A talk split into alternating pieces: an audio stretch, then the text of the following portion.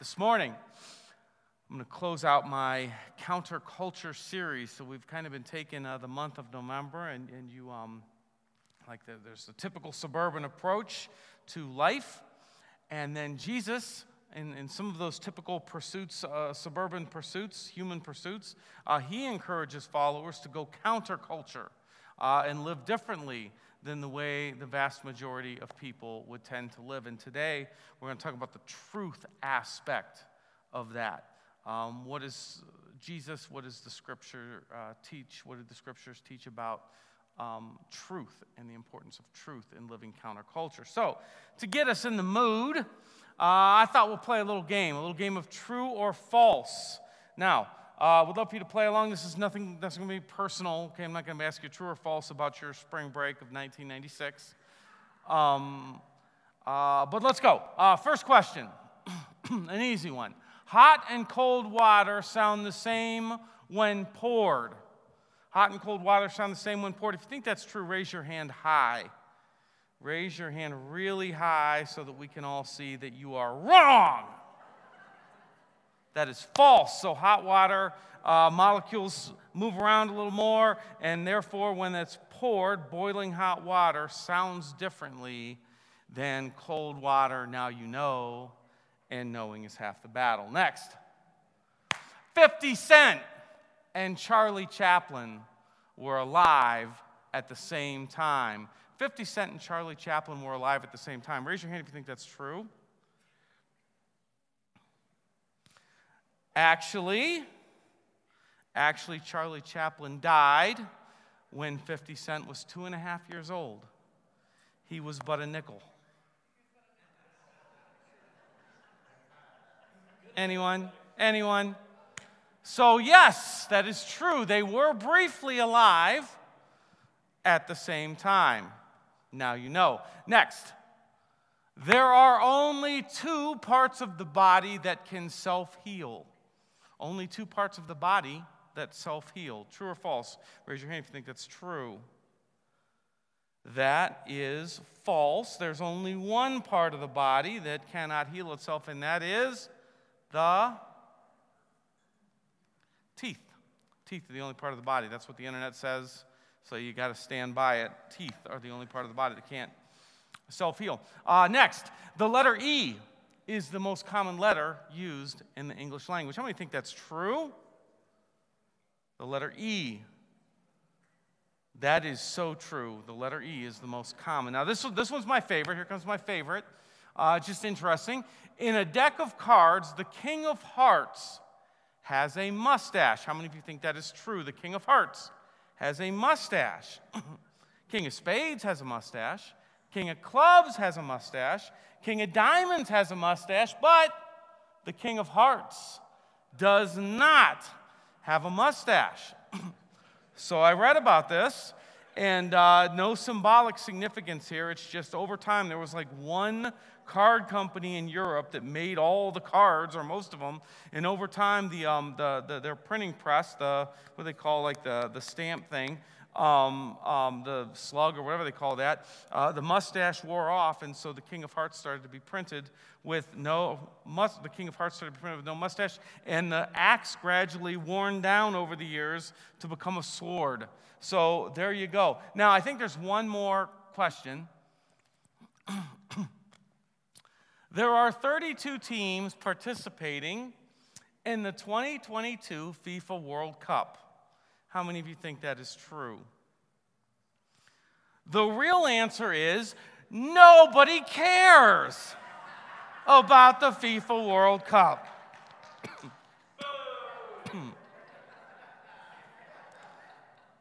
I am fueled by the anger of soccer fans.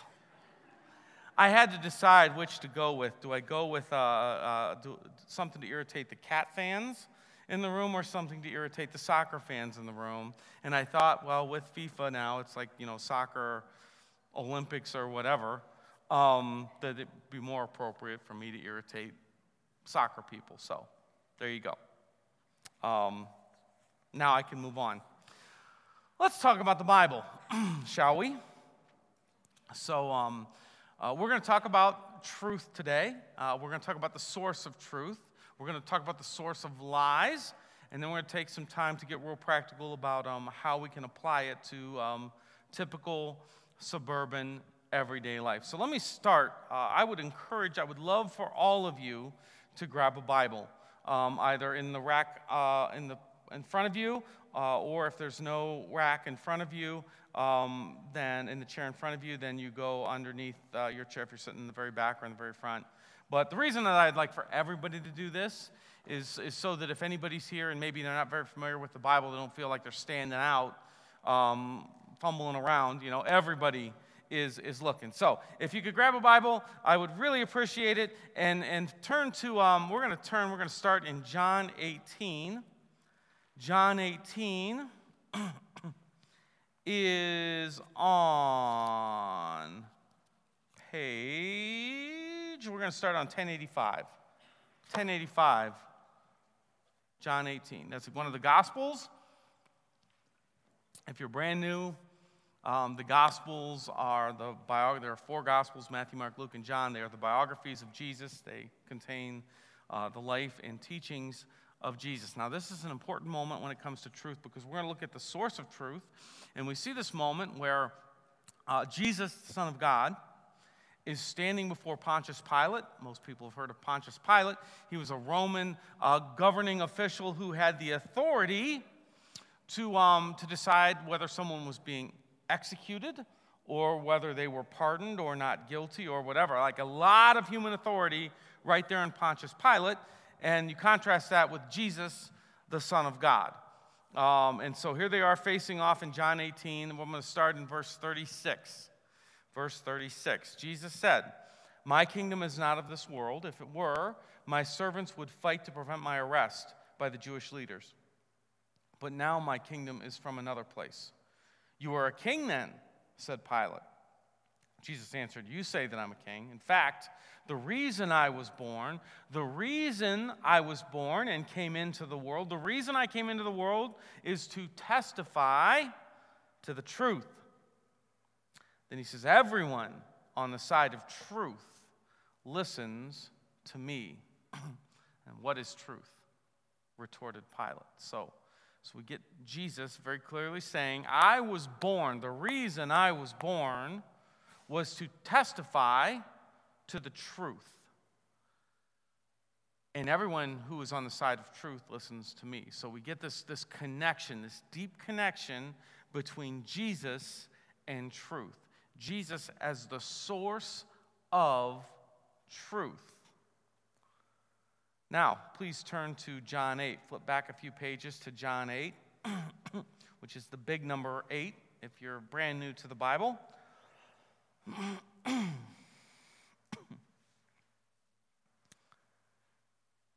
and in verse 31, Jesus said, If you hold to my teaching, you are really my disciple. Then you will know the truth and the truth will set you free. So Jesus says that he came to bring truth. Then uh, later in John 14, he said, I am the truth. Then in John 8, he says, uh, If you hold to my teaching, you'll know the truth, and the truth will set you free. So, so Jesus deeply connects himself with truth and deeply connects his followers and his teachings with truth. And the byproduct of truth is it sets us free, but the must is if you check the box on the census as Christian, then Jesus said, you had better be committed to truth because He is the source of truth. So if you say you are a Christian and yet aren't deeply committed to truth, to telling truth, to living truth, to truthfulness, then you're off course a little bit because Jesus is deeply connected with truth. So, would you agree from like a, a branding perspective? Everybody talks about branding these days. would you agree that Jesus is branding himself with truth? I think it's pretty obvious. I don't think that's a stretch at all based on what we just read that Jesus is synonymous with truth and he wants his followers, and we say all the time here at Polaris, if you say you follow Jesus, then that means it's not just believing the right stuff. You're actually living out Jesus' teaching. And so, so if we're connected with Jesus, then we have to take truth and being truthful very, very serious. Now, let's look at the opposite of that. So we're still in John chapter 8. Jesus had just said his followers need to be on the side of truth and committed to truth and, and committed to telling the truth. Now he's going to flip this and talk about the source of lies. And he's specifically here, and this is so crazy, he's talking to the clergy of his day. Jesus is talking to the religious leaders, to the like the experts in the field of God. And here's what he says. This is in verse 44. You belong to your father, the devil. Like, that's pretty harsh. Looking at the clergy, says, you, you, you guys belong to your father, the devil. And you want to carry out your father's desires. He was a murderer from the beginning, not holding to the truth, for there is no truth in him. When he lies, he speaks his native tongue, for he is a liar and the father of lies. So Jesus swings pretty hard with that. Like that's a that's a that's a verbal beatdown to the uh, clergy of the day, which, in, in, interestingly enough, uh, when you look at the teachings of Jesus, they're generally filled with love and grace and positivity and forgiveness, but not necessarily for the religious leaders. Um, he, he has a, a, lot of um, very harsh things to say to the self righteousness and the hip- hypocrisy uh, within the, um, uh, the ex- within the, the, the, community of experts in the religious world. Okay, so um, all this to say, we see this strong branding of truth with Jesus, uh, but the father of lies and the liar and the source, the dad of lying, is Satan. So truth in Jesus, lying in Satan. Those are the two categories that Jesus gives for us to evaluate uh, truthfulness and, um, and, and, falsehood. Now, four uh, quick thoughts about the idea of, of Jesus in connection with truth and Satan in connection with lies. Uh, first of all, a couple weeks ago, we read at the beginning of Matthew where Jesus and Satan are interacting with each other, like face to face, like like they're at it. Um, um, and and how, did anybody remember how Satan tried to manipulate Jesus? Like what he used to try to steer Jesus off course? He used Scripture. So Satan would tell these kind of twisted uh, half truths through Scripture, and then Jesus combated him uh, by uh, quoting Scripture but with proper interpretation. This is a really important passage in the Bible because it tells us that Satan is a master of half truths. Okay, Satan is the father of lies, and his most effective lies, the most effective and dangerous lies out there, are things that are true ish. They're sort of true, they're kind of true, there's some truth, but they're not all truth. So that's the first thing I want you to think about is, is the importance of, of, of, of when, when something is sort of true but not all the way true. It becomes like picture this beautiful, juicy um, uh, cheeseburger uh, with, with a good bun, not like the, you know, the flour bun, but like the, the, the, quality gourmet bun with sesame seeds and all that. And it's, it's beautiful and you're hungry, but the bottom is moldy.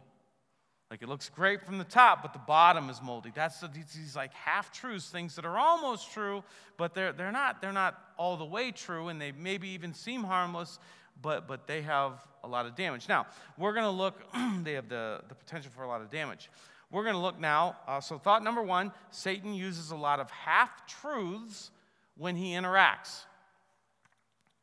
Number two, this is, um, this is 2 Corinthians 10. We're going to read 2 Corinthians 10.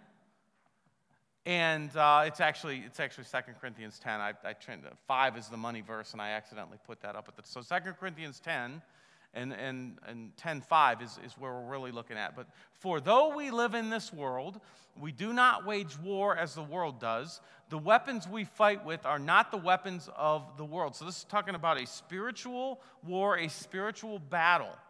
On the contrary, they have divine power to demolish strongholds. We demolish arguments and every pretension. What's a pretension? It's a lie. We demolish every lie that sets itself up against the knowledge of God, and we take captive every thought to make it obedient to Christ. This is a really important passage in the Bible because it tells us where the battle's fought. So Satan communicates with lies, and here it says those lies and the spiritual battles occur where? They occur in our thoughts. So it's important that you and I be aware of our thoughts because Satan, who uses half truths, will do so in our mind. now, here's brings us to so first he uses half truths. Secondly, it's in the mind usually. Third, it is extremely important that we get in the habit of mining our thoughts and asking, is that really true? Is that fully true? And if it's not fully true, where does it come from? It comes from the enemy. It certainly doesn't come from Jesus if it's not fully true. Now, this is important because usually in my own life, whether I'm mad, um, you know, I deal with a decent amount of anxiety. I, I don't try to hide that. I don't love that. I'm not proud of that, but it's a factor in my life. If I have anxious thoughts, I mind them. If I have angry thoughts, um, I mind them. If I have thoughts of revenge or whatever, you mind them for what, it, what what's, the, what's the purest, uh, what's the most condensed thought that is bringing about this negative stuff. And then you ask, is that true? Nine times out of ten, most of the stuff that really messes us up in life or causes us to do things and say things uh, that we regret stemmed from us believing something or ruminating on something that is not even true. And if it is, it's not fully true. And so you ask, is that true? Now, it's interesting because in counseling, um, and I know just enough counseling to be dangerous. When people come to me for counseling, I, I send them to people who know what they're doing, okay? But I know that in counseling, one of the, one of the uh, leading edges in counseling, especially for anxiety, which is a huge problem in our nation right now, is called cognitive behavioral therapy. And that's where you literally mine your thoughts and ask, is that really true? And then you challenge those untrue thoughts. Now, this is fascinating because what it means is that, is that counseling has finally caught up to the scriptures. In 2022, here we are catching up to 2,000 years, 3,000 years of, of truth in Scripture that says the battle's in your mind, and you have to take those thoughts captive and bring them into, in, into obedience to God's truth. Thing number four so half truths in the mind, and you're asking, is that really true? Number four, want you to picture this is a regular thing we have to do throughout the day. You got a bucket, you got the lie bucket right here. And who's the father of the lie bucket? Satan, the enemy. You got the truth bucket here. Who's the father of the truth bucket? Jesus. Now, we're thinking Josh Naylor. Okay, who's your daddy? Ruined a season based on that. Anyway, he did, he's the one that did that thing. You guys know that. Okay. You're going throughout your day and you're ready to tell a story. You're ready to tell your boss about something. You're ready to tell a customer uh, whether something shipped or didn't. You're ready to fill out a tax form or a, a school form, a FAFSA form, whatever.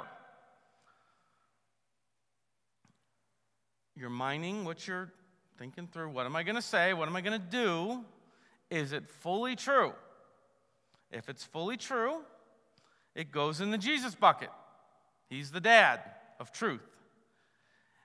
If it's not fully true, you're ready to log into Netflix with your password and log in that you didn't pay for.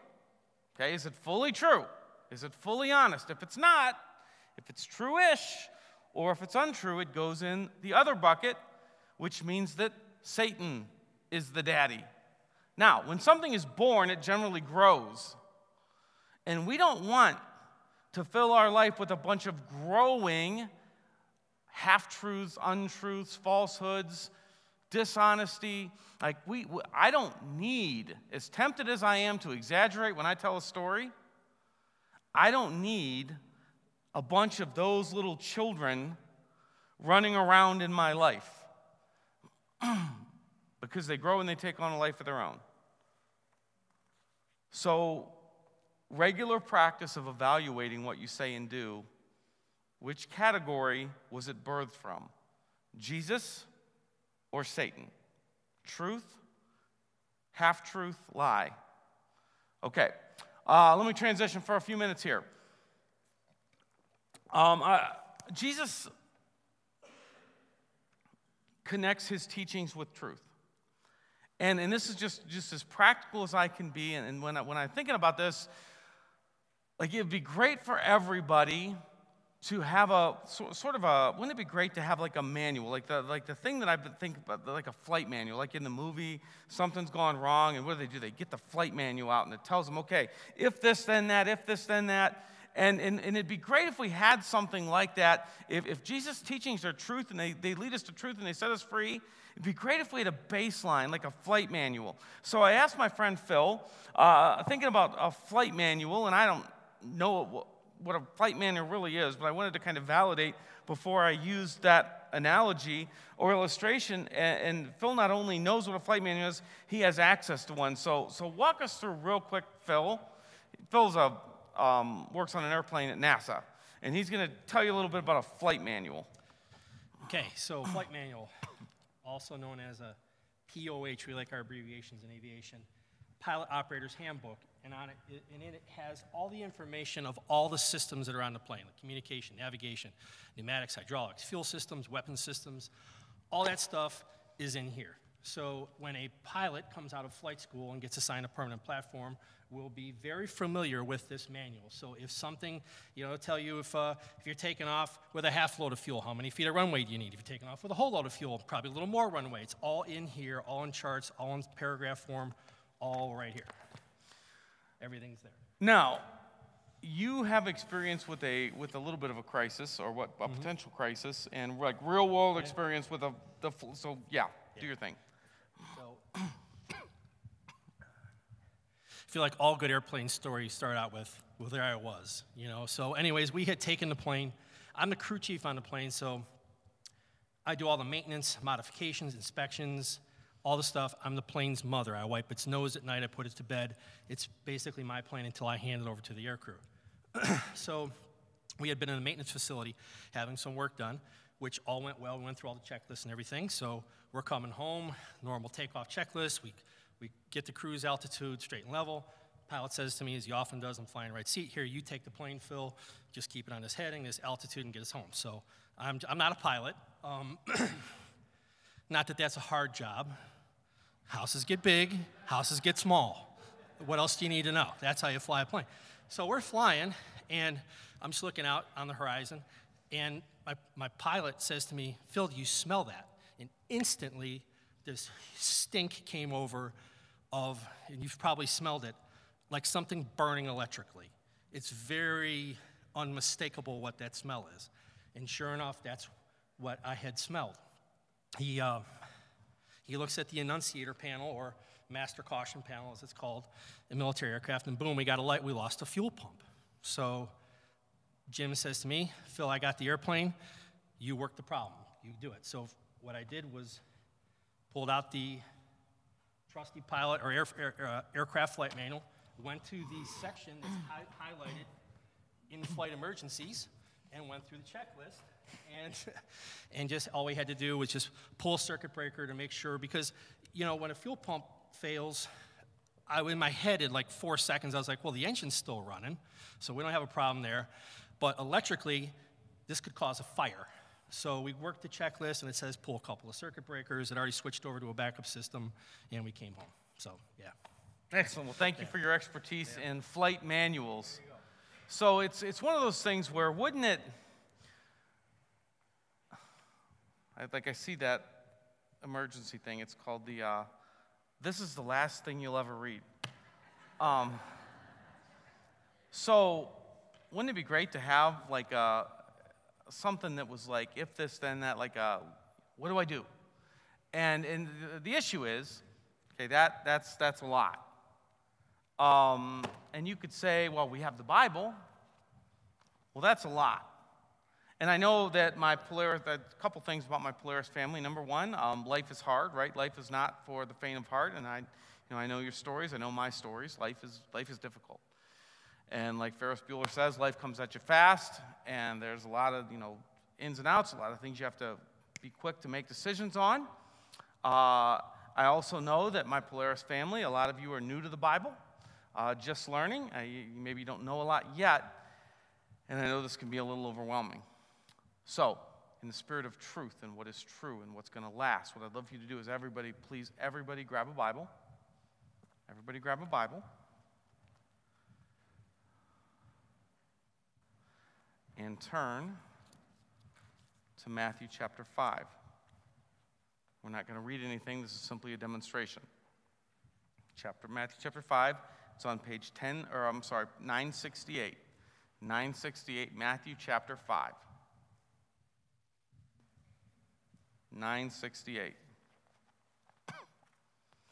And then once you're there, I want you to turn the page twice. And I want you to see the end of Matthew chapter 7 down there by the big number 8 at the bottom left of the page. So two page turns, two pages. Matthew chapter 5 through Matthew chapter 7. Two pages, three total. Okay, two pages, three chapters. If you want to talk about a flight manual for following Jesus, that's called the Sermon on the Mount, Matthew 5, 6, 7. A few pages of the Bible. It's about 2,500 words, which is the equivalent to one Alex Poindexter sermon transcript. Okay, the reason I do by words is I know how long it's going to be. That's about 25 minutes of spoken material.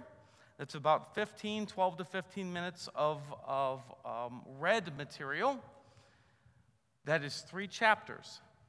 And nearly any circumstance you are faced with where you would need the advice of Jesus can be found in Matthew 5, 6, and 7. So, my advice, as compared to starting with the whole thing and not knowing where to turn, or thinking in terms of this, for 15 minutes a day, we can all obsess over the Sermon on the Mount. Five, six, and seven, the condensed version of the teachings of Jesus on a platter for anyone who wants it a foundation to build on from the source of truth, from the one who came to testify to the truth and bring truth, and who expects his followers to be students of truth and connected with truth. Anyone who is for truth is for Jesus, and anyone who is for Jesus is for truth. And there it is. So, even if you know nothing about the Bible, you can look at Matthew chapter 5, 6, and 7 and for 15 minutes a day, after about a month, you will be extremely familiar. You'll know the teachings of Jesus inside and out after a month. And then you will be able to fairly easily, not all the time, sometimes things are complicated, but most situations, you'll have that bedrock memorized essentially by being obsessed with the Sermon on the Mount. And that is a pretty solid place to start in terms of a manual to build your life around. So uh, I want to encourage you to, to do two things. And you guys can come on up for one last song. Um, once you get good at evaluating, and I'm, gonna, I'm right in here with you, I'm in this with you, um, at evaluating uh, truth half truth lies. Which bucket does it go into? Mining yourself for thoughts for that, you know, did you just be conscious of truth not true, and treat it accordingly. Think of the source, who's the daddy, okay? And secondly, I would love for you to become a student of those three chapters of the Bible Matthew 5, 6, and 7, the Sermon on the Mount, so that you have that kind of pilot's manual for whatever situation you may face throughout the day. We're going to do this last song. Go ahead and stand. And during this last song, um, I hope that it will solidify, or a moment for you to solidify what decision you have made and what kind of commitment to truth and, and the source of truth that you have made or would like to make in your life.